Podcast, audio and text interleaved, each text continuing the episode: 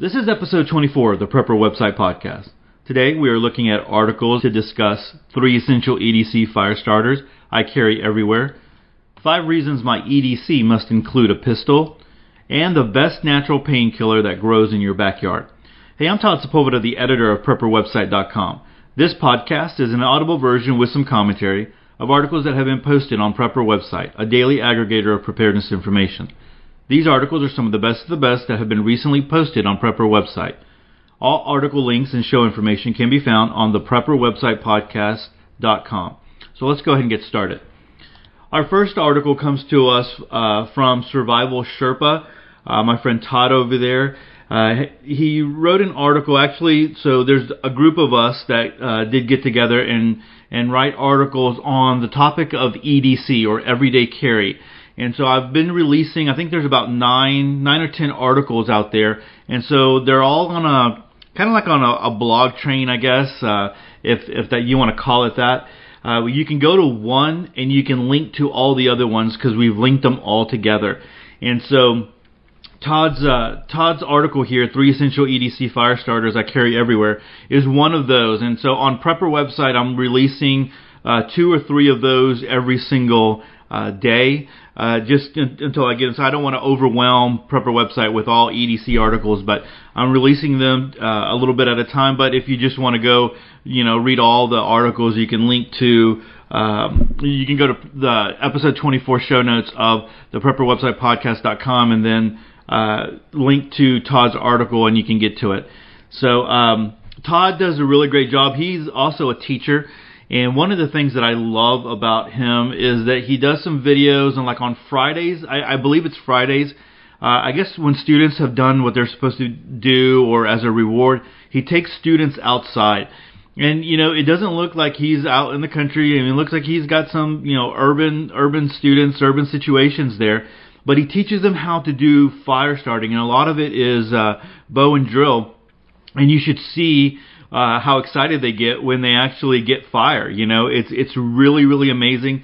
So not only is he teaching them important, he's teaching them the class that he's supposed to be teaching, but he's also teaching them this great skill. So can you imagine if you've never been exposed to that at all, but then, you have a teacher who's teaching you this skill, and then later on, if you need to draw on that, you have that. You have a little bit of experience with it. So I think that's great. So I want to go ahead and read this article. It's a good article. Fire starters. All right, here we go. Let's go. What's in your pockets? If you look at the popular trend of pocket dumps on social media, the answer appears to be everything except the kitchen sink. I seldom see fire tools in these pocket dumps. Of course, our everyday carry items will look different depending on our jobs, lifestyle, and skill level. Several of us from the Prepared Bloggers are sharing different EDC or everyday carry items we never leave home without. Being the pyro that I am, I choose fire. Be sure to read the other value-adding articles by my friends in the links below this article. The concept of carrying essential items on one's person is a smart habit. If ever separated from your main preparedness kit, the stuff in your pockets plus your skills or skill set to use said items may be the only tools available. The tool doesn't determine your success. Your skill determines the tool's success. The quote above applies to preppers, survivalists, campers, carpenters, homesteaders, accountants, school teachers, and, all of us. Pockets of fire. If you frisk me, no matter the locale, urban or wilderness, you'll discover a minimum of 3 ignition sources in my pockets. A mini Bic lighter for an open flame, a ferrocerium rod for spark ignition, and a Fresnel lens for solar. Let's break these down and discuss the advantages, disadvantages, and a few tips to successfully use each fire tool. Keep in mind that these are simply ignition sources and do not guarantee a sustainable fire. For more information on the importance of fire, you may find this article useful. A Bic lighter for an open flame. Since a road flare isn't practical for EDC, I carry a mini Bic. The resemblance of road flares to dynamite puts people on edge, especially law enforcement officers. I do have them in my vehicle kit, though. The times you really need fire is usually when fire is hardest to come by.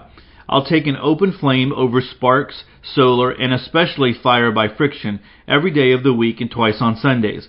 As mentioned previously, you must put in deliberate practice to hone your firecraft skills by actually doing the stuff, or these fire tools just look cool in pocket dumps on Instagram. To learn more on building sustainable fires, browse our firecraft page. Cool hands lose dexterity and make normally simple tasks like striking a lighter difficult. Modify your EDC lighter by removing the childproof device wrapped over the striker wheel. Pry it up from the chimney housing. Once free, pull the metal band from the lighter. Two metal wings will point up after removal. Bend the wings down flat to protect your thumbs when striking the lighter. What if your lighter gets wet? On a recent wilderness survival course, I taught our Boy Scout troop how to bring a wet lighter back to life. Each threw their non-childproof lighter into the creek. After retrieval, they were instructed to blow excess moisture out of the chimney and striker wheel. Next, they ran the striker wheel down their pant legs several passes to further dry the flint and striker. Within a few minutes, the lighters were sparking and each scout had a functioning fire tool again. The lighters I carry in my bushcraft haversack and hiking backpacks are more tricked out than my plain old EDC bit. Here's a few ideas I've picked up for adding redundant lighters which may be of interest. So again, like all these articles, you want to visit the website. He's got some great pictures here that you'll want to check out, and like a pocket dump, and then of course his tricked out Bics that he has. Advantages. A mini Bic will give you approximately 1,450 open flames. A wet Bic can be back in service within a minute or so. So easy to light, a 5-year-old can use one, and it's designed to be used with only one hand. The disadvantages. It's difficult to monitor the fuel level unless the housing is clear. They are consumable eventually. Extreme cold limits a Bic. Keep it warm inside a shirt pocket under your overcoat. A mythical disadvantage is that lighters won't work in high altitudes. If Sherpas use them on Mount Everest, this lowland Sherpa is sold. Ferrocerium rod or fire steel. In the bushcraft survival prepper community, ferro rods have the hyped reputation of being a fail-safe fire maker. The device is simple and won't malfunction, they say. Scrap the metal off the rod. Scrape the metal off the rod and poof, you have a fire even in the rain. Sounds good, but don't buy the marketing hype. Much of the social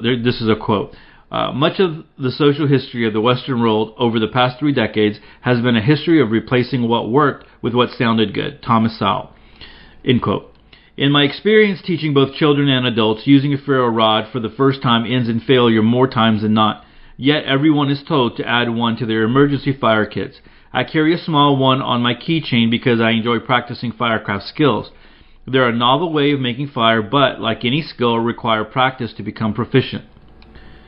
Of these three ferro rod techniques, push, pull, and thumb lever, the latter is my favorite on softer fire stills. It offers more accurate placement of sparks. The drawback is that the thumb lever requires more fine motor skills and coordination, which go bye-bye in an adrenaline-spiked emergency scenario. That's why I carry a Bic. If you've never tried the thumb lever technique, here's a short video demonstrated which may help. So there's a video of Todd there. One of the many reasons I practice fire by friction is the fact that it teaches the importance of preparing proper tinder materials. Marginal tinder takes more heat to combust. Even with 3,000-degree ferro rod sparks, you may fail to ignite damp, finely shredded tinder. The amount of heat needed for ignition depends on the amount of surface area compared to its volume. Think in terms of small hair-like fibers. When you think you've got fine tinder, shred it some more. Even without a proper striker or knife, any object hard enough to scrape metal off makes a good substitute. And then there is an EDC ferro rod on rock video there. A ferro rod metal match is not my first choice in fire starters. It's a fun bushcraft tool to use though. Advantages. Scraped with a sharp rock, broken glass, or any object sharp enough to remove metal particles, 1500 degrees Fahrenheit to 3000 degrees Fahrenheit, sparks spontaneously combust as they meet air. Sparks even in wet conditions. The average outdoor person will never use up a ferro rod. Can ignite many tinder sources. For more info on ferro rods, click here. My EDC rod is way smaller than the one in the link. Disadvantages. They are consumable eventually, and they're difficult to use if you've never practiced with this tool. Intermediate skill level needed. Fresnel lens. A quality Fresnel lens is useful for starting fires, examining plants and insects, splinter and tick removal, and reading navigational maps. I carry a 4-power lens in my wallet. It takes up about as much space as a credit card. I ordered a 3-pack from Amazon for under $7. Sunshine is loaded with electromagnetic energy in the form of photons.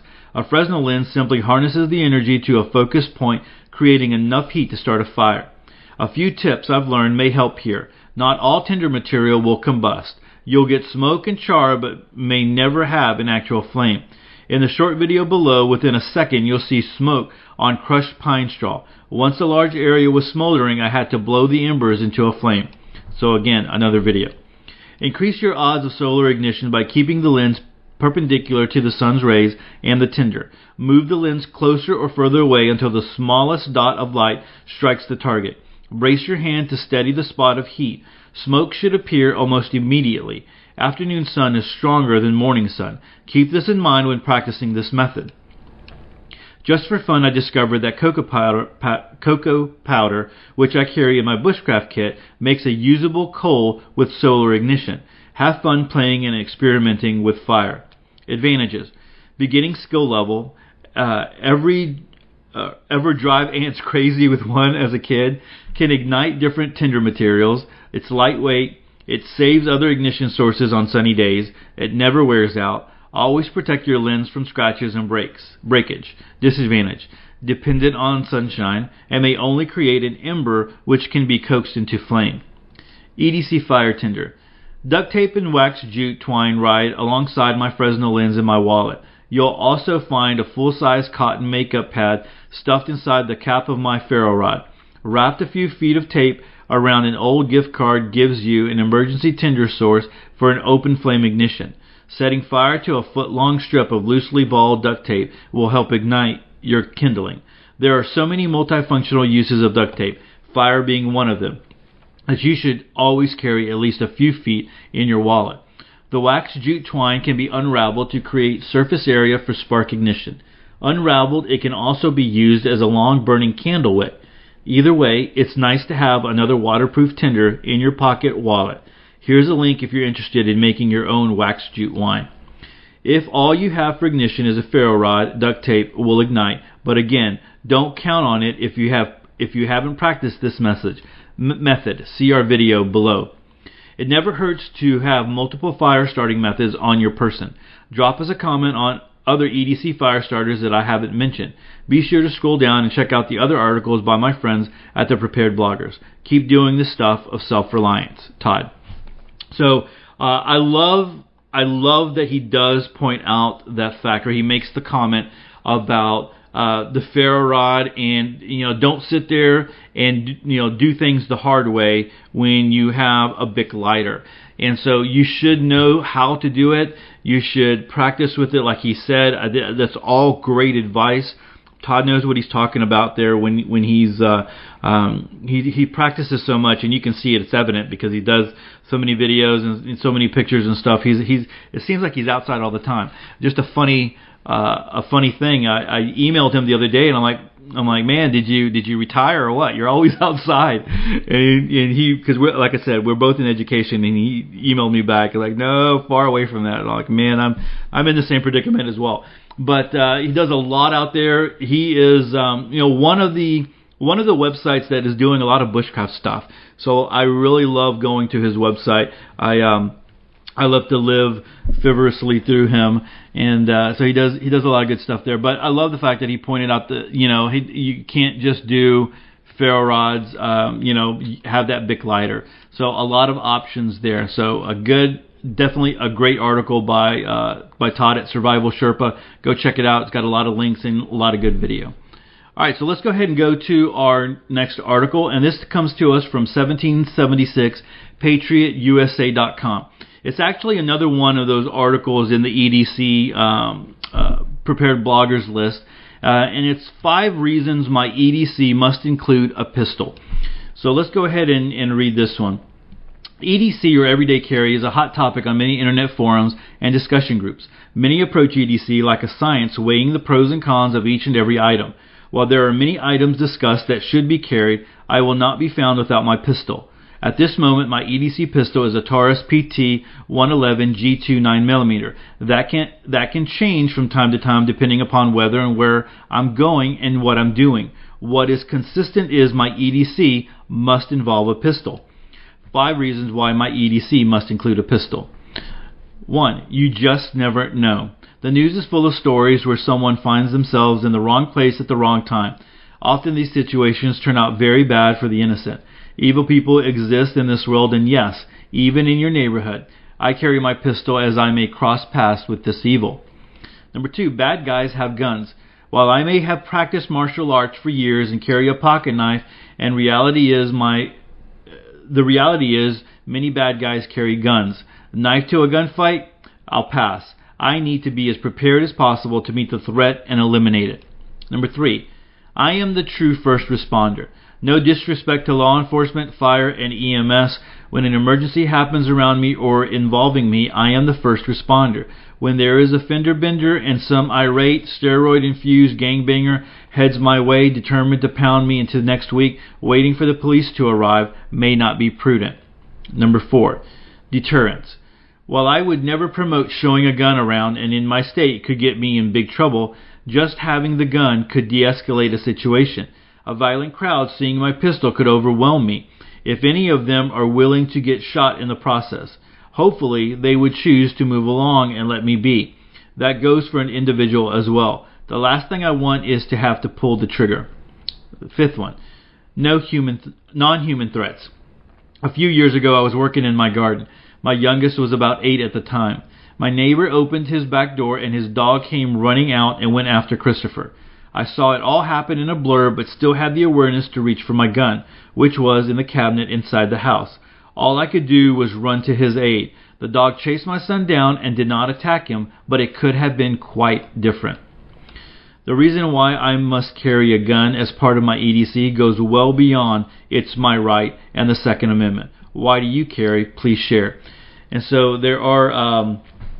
definitely, there's always, when you go to 1776 Patriot USA, a lot of comments there, so you can kind of come and check those out. But some good points there of carrying a firearm, and it really does need to be something that you do every single day, so you're so used to it. It's like your, putting on your watch or your phone. You know, it's funny because my EDC article was my cell phone and not leaving home without it. But you want your firearm. If you are everyday carrying and you're in a situation where you can everyday carry a firearm, you want to get used to doing it every single day.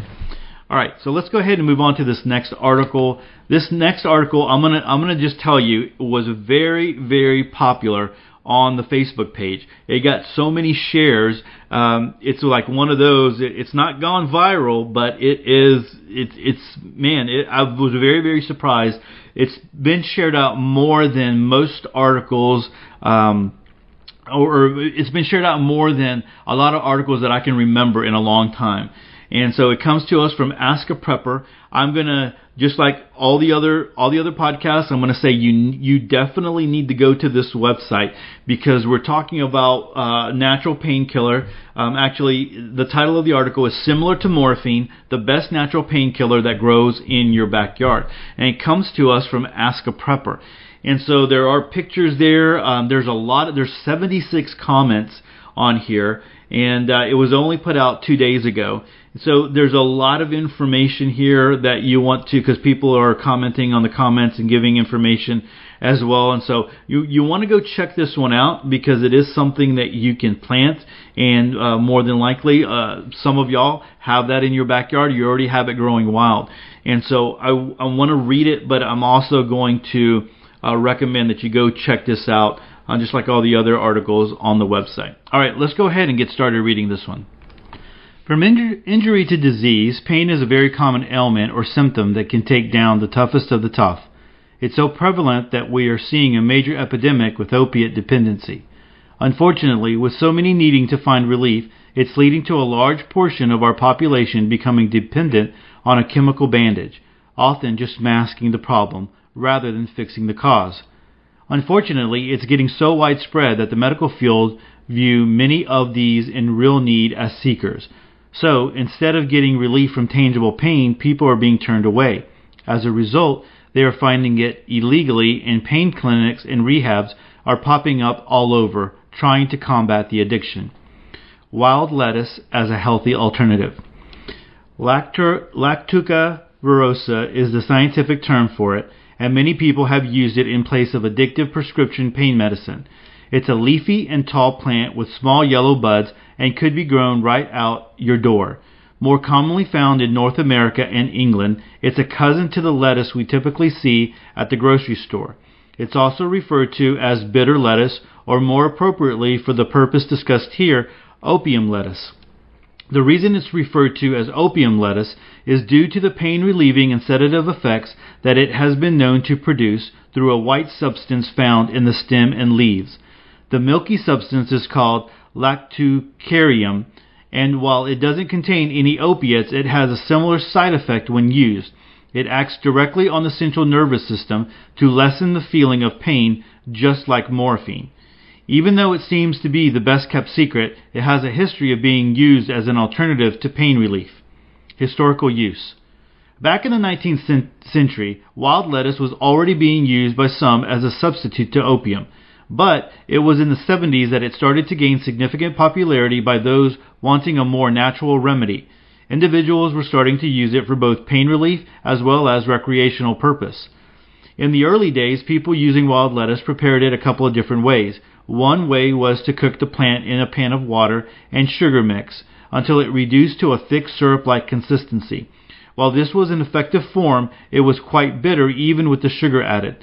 The most common form, however, was drying the stem and leaves to use as an herbal tea. The tea remains popular today, but it's also being dried for smoking or vaporizing. If you don't care to grow it yourself, it can also be purchased as a dried herb, extract, or resin substance. Other benefits. Here are the more popular reasons people are gravitating towards this natural painkiller and medicinal plant. Migraines. People who use it for this purpose claim that they experience fewer migraines than they did prior to starting the herb. Insomnia. A frequent use of wild lettuce is by people who have trouble sleeping. It produces a relaxed and euphoric feeling, helping a person fall asleep easier without the addictive qualities of commonly prescribed sleeping aids. Anxiety. Wild lettuce can act as a mild sedative, allowing people with anxiety to find a reprieve from the stress it causes. Asthma and cough. Wild lettuce has antitussive properties, which alleviates or suppresses a cough. Also, asthmatic patients who have used opiates notice more episodes if they go through opiate withdrawal. So, the use of wild lettuce instead of prescription opiates could be a better option for them. In addition to the above benefits, wild lettuce produces a euphoric state similar to opiates, even though it does not contain any actual opiate, so it's perfectly legal. Alright, so a short article, but again, you want to check it out. In the comments, a lot of people were saying, yeah, that's milkweed. And other people were coming back and saying, no, it is not milkweed. It kind of looks like milkweed is what people were saying. So this is something that you want to go check out. Just a warning on using natural herbs and stuff. You know, when you have a headache or you have some pain and you pop Advil or you pop one of those, you know, type medicines, you know, you expect it to work pretty quickly, and usually it does. You know, usually works pretty quickly. A lot of the times the herbal remedies don't work like that. So I think sometimes people want to say like, okay, I don't want to take Advil, or I don't want to take Motrin or Tylenol anymore. I don't want to take those. Those are bad for, you know, for using those for prolonged times. So I'm going to switch to something natural, but they don't feel the quick relief. And so that's something to, definitely consider when you're doing that. But you know, looking at the comments here, a lot of people are going and doing more research, and it's become very, very interesting. It's amazing how there's so many things out there in nature that we've just forgotten about because we have the conveniences of, you know, our modern day. So wild lettuce is something, I think I read on the comments, somebody said you can go look it up on Amazon and you can buy seeds and you can plant it. Somebody was saying, man, I have it growing wild in my backyard. And so you have all those different options, but it's wild lettuce. And definitely go check out askaprepper.com to read this article. Like I said, it's a very, very popular article. And then do a little bit more research on it and see what you find out there. I'm sure this is not the, you know, as medicine becomes more expensive and healthcare is more expensive and out of the means of just regular people, I think we're going to hear more and more of the natural herbs. We're going to hear about the essential oils. You're going to hear about all those kinds of things. And I think those are really relevant. I think we should know a little bit. I don't think anybody can be, know everything there is, but definitely there are some things that you can do out there to help mitigate some of the issues that we run into. All right, guys, that's it for today. Again, go visit these websites, these articles. You know, all the websites or all the articles that I read, I have permission from the websites or the website owners to read those articles.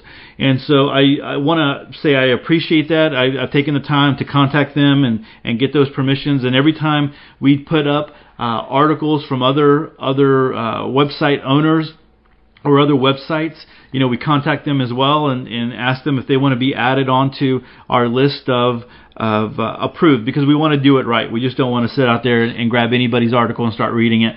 That wouldn't be right. But as a result, we link to these articles, and also I encourage you to go, because a lot of the times there are links and videos and all kinds of things you want to go, and they link off to other articles that are very, very interesting. So that's it for today. Like always, if you get a chance, come by the website. Drop me a line in one of the comments or hit me up through email. You can also get in touch with me through social media. I'm on Facebook, I'm on Twitter, I'm on Instagram, and I do respond if you do send me a comment or tag me on something. I try to respond and get back to you. I do always appreciate hearing from people that are coming to the podcast and also people that visit PrepperWebsite.com. So if you are looking for more preparedness information, if this isn't enough for you, we definitely have a lot more articles, great information, websites, all kinds of stuff that you can get on PrepperWebsite.com. So until tomorrow, stay prepped and aware. Peace.